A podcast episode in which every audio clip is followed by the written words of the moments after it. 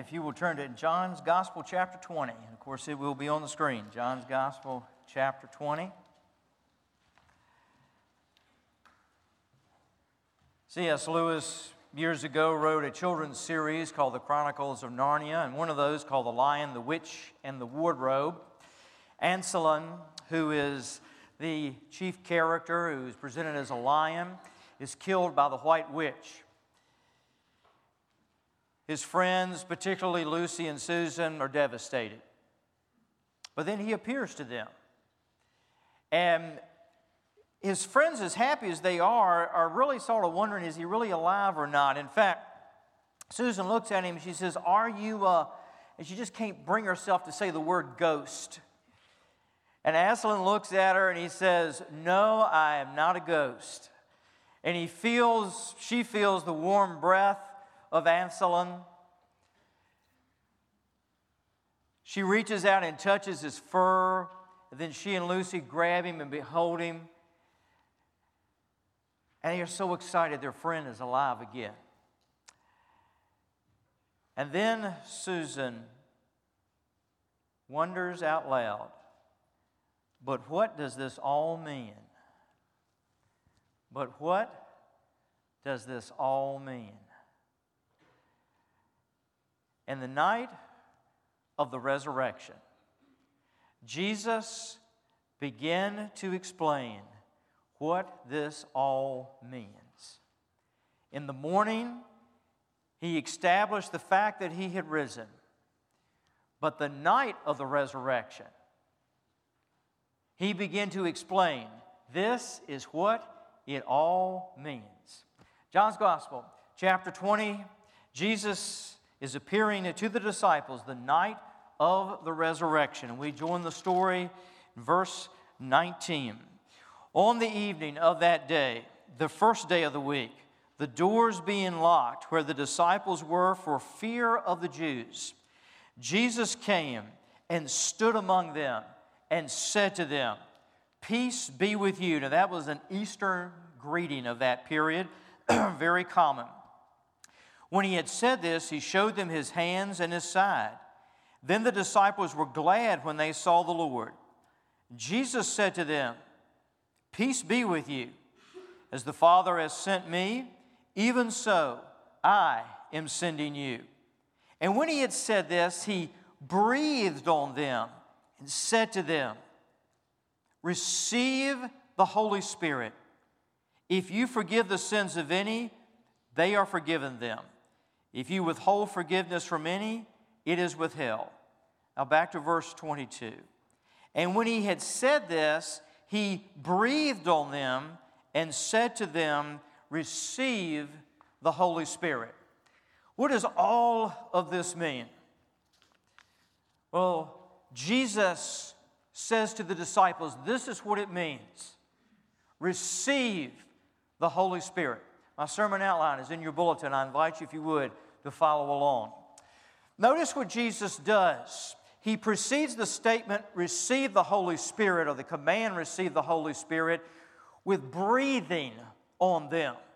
Now imagine if you were the disciples. You're standing there, you have heard that he's been crucified. You, John was there and saw the actual crucifixion. It was a horrible way to die.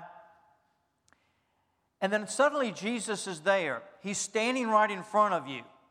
And he looks at you and he says, Peace be with you. And he repeats it again. It's his way, I think, of trying to say, Hey guys, things are getting back to normal. And then he breathes on them. They watch his chest as it contracts and expands. They feel his warm breath as it comes across their face. And Jesus is trying to say to them, First, I'm alive. Ghosts don't have chests that contract and expand. Ghosts do not have breath that emanates from their body and goes across your face. I am alive, guys. Watch me. Listen to me. I am alive. I have resurrected. Then he breathes on them. Now, if I walked up to you today regardless of what I said to you, even if it was really nice and complimentary, and breathed on you, you probably would not leave here saying nice things about me. You would say, you know, he's a nice guy and he may be a good pastor, but I think he belongs somewhere else other than the pulpit because this guy, you know, breathes on people and that's sort of creepy. In our culture, if you, you get close to somebody and breathe on them, they think you've sort of lost it. So, what is Jesus doing here when he walks up to these disciples and gets up in their face and he breathes on them? Well, Jesus is tapping into some Old Testament concepts that they would have understood and identified with about the Holy Spirit. So follow me on this. First of all, in the Hebrew language, the word for spirit, when you pronounce it, ruach, you have to say it with breath coming out of your mouth. You can't pronounce the word correctly without forcing breath out of your mouth. And it is the idea that the Spirit is like wind and air. The concepts of wind and air and breath are tied to the Holy Spirit. It's the idea that we can't control the Holy Spirit. Wherever the Spirit of God moves, the Spirit is in control. We are not. Jesus is saying, I'm giving you the Spirit. The Spirit of God is coming from me into you. In the Old Testament, the Spirit of God had always been on top of people, come upon people. But Jesus is saying this day, the Spirit of God is no longer going to come on people, the Spirit of God is going to come into people. That is a radical new concept that he's trying to communicate. The Spirit of God will change you and he will transform you from the inside out. Genesis chapter 2 and verse 7. Jesus is drawing from that imagery. In Genesis 2 and verse 7, when God created man, man is laying out there, wonderfully created, looks great, but he's lifeless. Looks wonderful, but he can't do anything. I had a secretary of mine, not here, okay, because not married, but years ago in a former pastorate she would come back from funeral home visitations and sort of speak about what the corpse looked like. And I remember she came into my office one day and she said, He made up a beautiful corpse. And I didn't know quite how to respond to that when he said that. Looked great, but he wasn't doing anything, just laying there. And Adam looked great. Man looked great laying there in the Garden of Eden, but he wasn't doing anything, didn't have any life in him. I wish I could have been there to watch what happened that day. This is what I imagine happened. God comes over to that lifeless form that He has just made and created that's laying there. Perfect, beautiful. And then God, I just can imagine, gets down on, on his knees and he bends over and in love and in power, he lifts that body up and he presses his mouth against the mouth of Adam. And you hear this whoosh, and the breath of God leaves him and goes into Adam, and Adam's eyes begin to open, and blood begins to circulate, and life begins to appear. And Adam stands up and begins to move around, and he can now interface with God. But what Jesus is doing this night, tapping into that imagery, he's saying, Guys, I'm breathing on you because just like God Almighty brought the human race into existence with his breath, I'm creating something new today. I am breathing the Holy Spirit into you. You're a new creation. And part of being a new creation is having the power and the presence of the Holy Spirit of God in you. Also, tapping into some other imagery from Ezekiel chapter 37. God, in a vision, takes the prophet Ezekiel in a tough time in the nation's history, and he gives him in this vision, he brings Ezekiel out. He says, Ezekiel, here's a valley full of dry bones. In fact, these bones have been laying out here so long and they've been dry for so long that these bones now are white.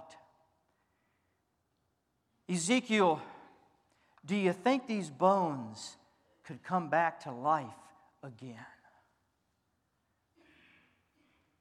Ezekiel doesn't know how to respond. And God says, I tell you what I'm going to do, Ezekiel. You stand here and you watch me, Ezekiel, because Ezekiel, what I'm going to do is I'm going to take this valley of dry bones and I'm going to cause the bones to start rattling.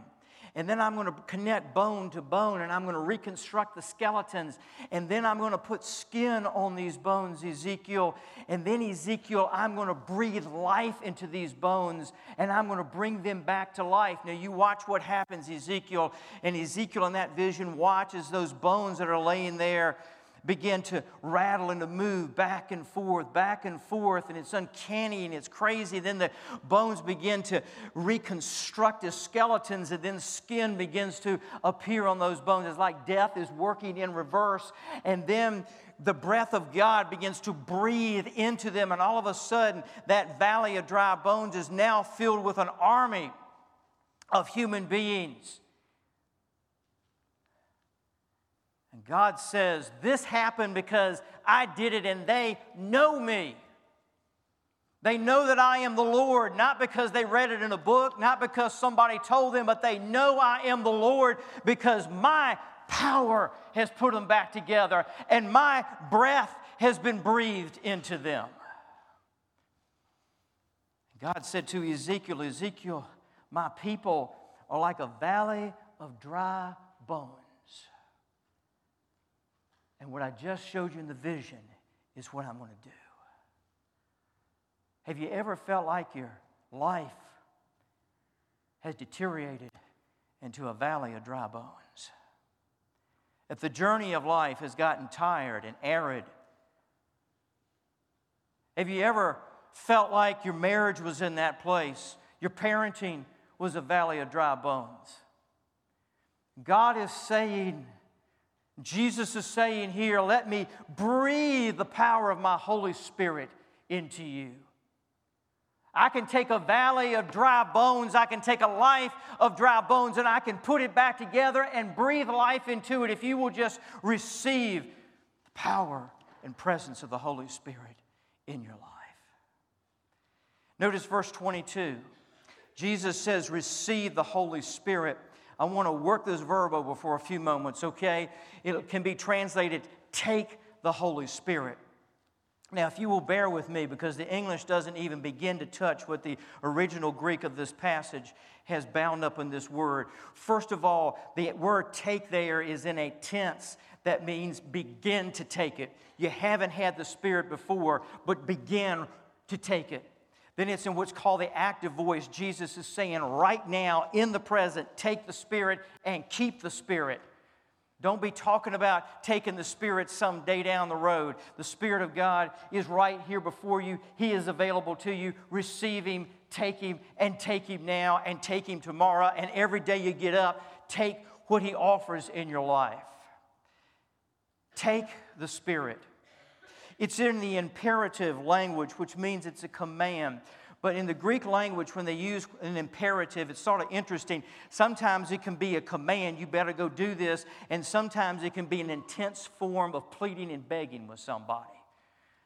I think Jesus is doing both here. He's saying, I'm commanding you, you need to take the Spirit of God. You better take the Spirit of God. But I think he's also saying, guys, I am begging you, I am pleading with you with everything inside of me. I'm right here in front of you right now. I'm alive, and the reason that I rose from the dead is to breathe the Spirit of God into you. So, right now, guys, I'm begging you, take the Holy Spirit into your life. And if you do that, you're going to know His ways, you're going to know His mind, you're going to have His joy, you're going to have His courage, you're going to know the Spirit's determination.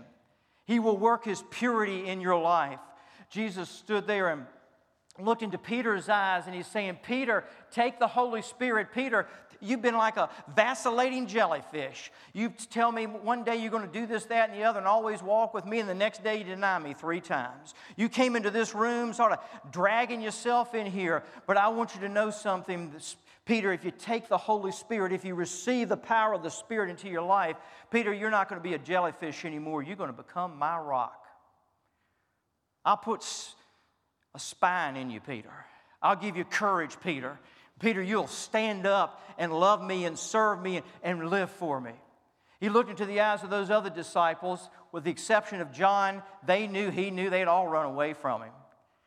Jesus is saying, receive the courage, the empowerment of the Holy Spirit, because in less than 40 days, you're going to walk out on the streets of Jerusalem, and the same Jesus you ran away from, you're going to pro- proclaim me all over the place to folks because the Spirit of God is going to empower you with what you didn't have before. I'm in the transforming business. Receive the Spirit so that my character, my integrity, who I am, is formed and shaped in you. And receive the Holy Spirit so that sin isn't beating you down and defeating you. Back in the 1800s, there was an evangelist named D- Dwight L. Moody. Dwight L. Moody was sort of the Billy Graham of his age. God used him to move this country and England to the Lord. Dwight L. Moody was standing in front of a crowd one day and he picked up an empty g- glass. Moody held the glass up in front of the crowd and he said, There's air in this glass. How can I get the air out? And someone in the crowd yelled out and said, Well, why don't you get a pump and pump the air out? And Moody says, If I pump the air out, there's going to be a vacuum left and the vacuum will cause the glass to explode. Without saying a word, Moody reached over and he got a pitcher of water and he began to gradually fill the glass with water till the glass was full. And then Moody said, You see, I forced all the air out of the glass by just filling it with water.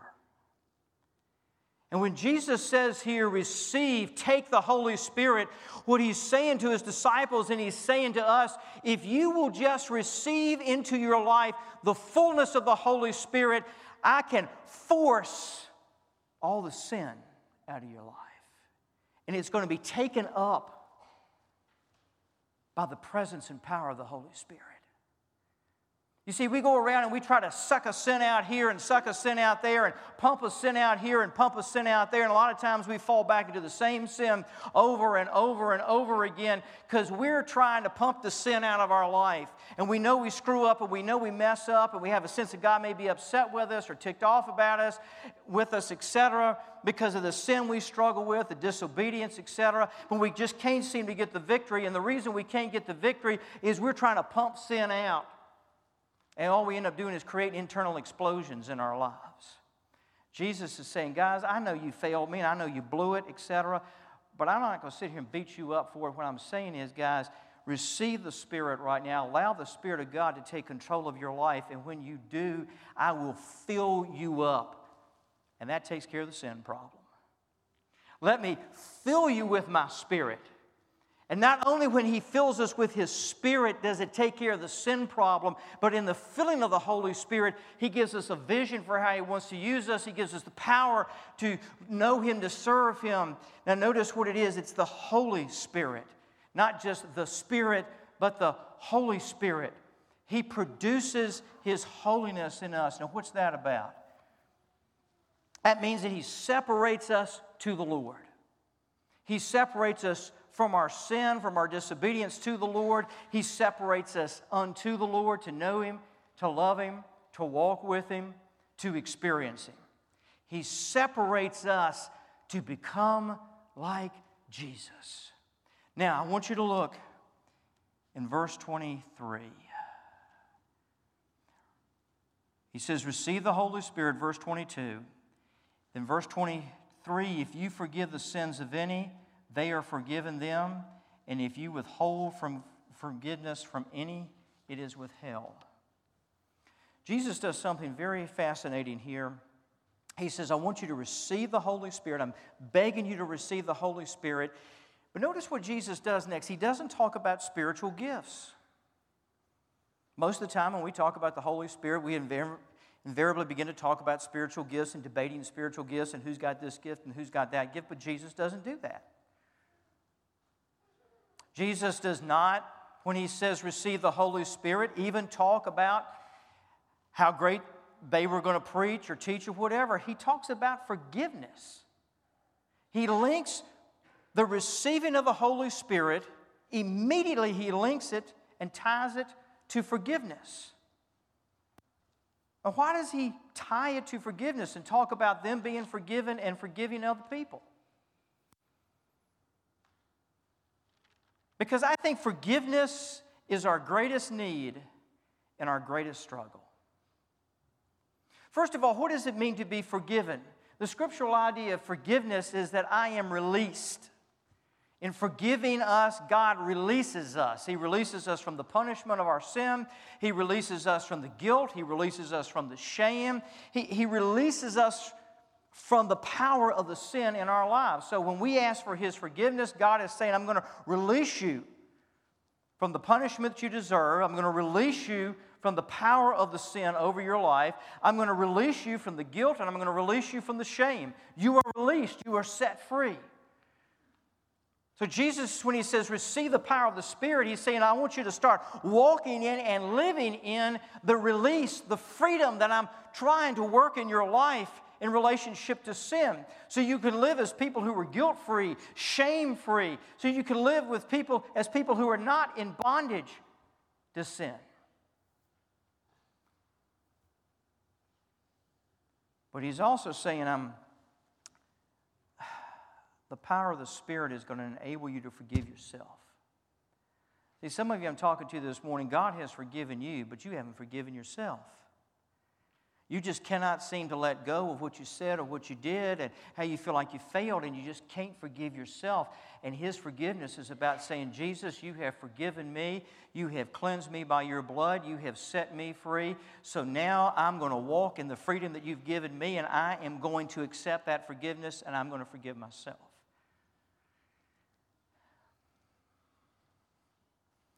Take, receive the Holy Spirit so that you can receive the forgiveness of God so that you can forgive yourself and receive the forgiveness of God so that you can forgive somebody else. So that you can forgive the people that you need to forgive or the person you need to forgive. When Jesus looked into the eyes of those guys, he knew what lay ahead of them in life. And he knew that there were going to be a lot of things that were going to happen to them in life in relationship to other people that they would struggle to forgive. And Jesus is saying, I'm giving you the power of the Holy Spirit, the same power that enabled me on the cross to say, Father, forgive them. They don't know what they are doing. So you can look people in their face and say, I forgive you. Now, some of you that are here today, you may be struggling that somebody hurt you in the past. They're not around anymore, they've died, but you still wrestle with not being able to forgive them. And Jesus is saying to you today, hey, I rose from the dead so you could receive the power of the Spirit, so you don't have to be in bondage to somebody who's even dead in your past because you won't let go of them. They are haunting you from the grave because you won't forgive them. But I'm going to give you the power to forgive and release them. Some of you have got folks in your life, we've all got people in our lives that we wrestle and we struggle to forgive. And let's be honest, being the church and the family of God, while we like to say it's wonderful and easy every day of the week, it gets tough sometimes to do family and to be family, even when it's the family of God. And the only way we get it done is to forgive. Not in our power, but when we receive the power of the Spirit, then we can turn and say, Hey, I, I release you. I'm not going to be bound in my bitterness and my anger and my resentment anymore. Wouldn't it be wonderful if Facebook and Twitter and social media in general, instead of being so filled with so much anger and animosity and people expressing their resentment, could be filled with statements of forgiveness. I forgive you. I release you. I set you free. I could use my, my Facebook page to build you up instead of tearing you down.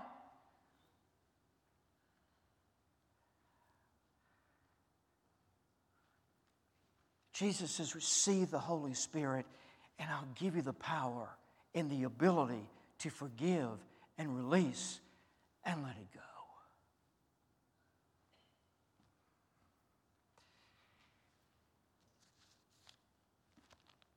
When I was a senior in college,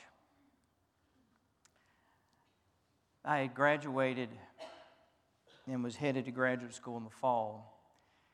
My grandfather had been diagnosed with cancer about six months prior to my graduation, and his health just precipitated down. And he spent a lot of time in the hospital, and my dad and I had been estranged at that point for years. My parents' marriage split up when I was in the eighth grade, and I had a lot of anger and bitterness towards my dad. And the morning in June that my grandfather passed away, I remember standing in the backyard of my grandparents' home with my dad. Just the two of us. It was about five in the morning. sun was just beginning to come up. And the Lord spoke to me almost like He was standing physically beside me and said to me, Ask for your dad's forgiveness. And I realized looking back on it and asking for his forgiveness, God was saying to me, You forgive him. And I remember arguing with God in those moments. He should be apologizing to me, He should be asking for my forgiveness. He chose to leave. And God and I began to have a debate. And then God said something to me. I really believe the Lord, again, the Lord just spoke to me and said, David, if you do not take this step, the rest of your life and the rest of the ministry that you hope to have and all that you hope to, to do, for me to accomplish in your life is not going to happen if you will not take this step.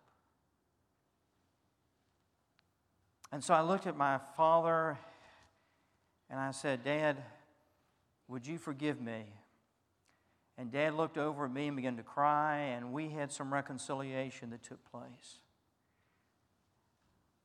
Folks, I share that story with you because so many times in life, if we're not careful, when we get hurt, we get so focused on the bitterness and the unforgiveness and the resentment and holding on to it that we can't go anywhere else in life. We become that valley of dry bones, and we don't move on from that place in life. We just stay stuck there. And Jesus here was unsticking the disciples when he said, Receive the Holy Spirit. If you will receive the Holy Spirit, if you will live in the fullness of who He is, you can forgive. You can forgive. I'm going to set you free so you can forgive. And I will take your valley of dry bones and I will give it life. Let's pray.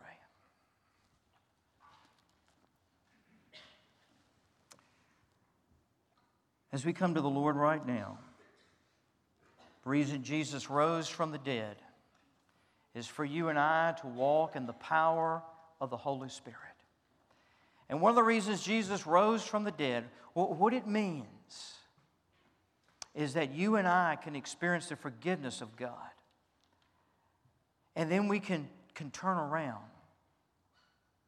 and forgive ourselves because He has forgiven us, and then we can forgive others. And so, as we sing in just a moment, I want to invite you to do business with the Lord. And if you need to experience the forgiveness of God for the first time today, as we sing, I want to invite you to walk the aisle of this church and say, Man, I want to give my life to Jesus. I want to know Him. I want to follow Him. I want to know His forgiveness. And if you're here today and you need to forgive yourself as we sing, I just want to invite you to say, Lord, would you just wash over me that resounding sense that I am forgiven so I can forgive myself? And then if there's someone or some folks in your life you, you need to forgive, God, would you please, by the power of your Holy Spirit, enable me to forgive. I am tired of being stuck in the anger and the resentment, and I want the freedom to forgive. The altar is open if you need to come and pray. Lord, you rose from the dead. Now it's time for the resurrection to show up in our lives. This is what it means. In your name we pray. Amen. Stand together. Come if you will.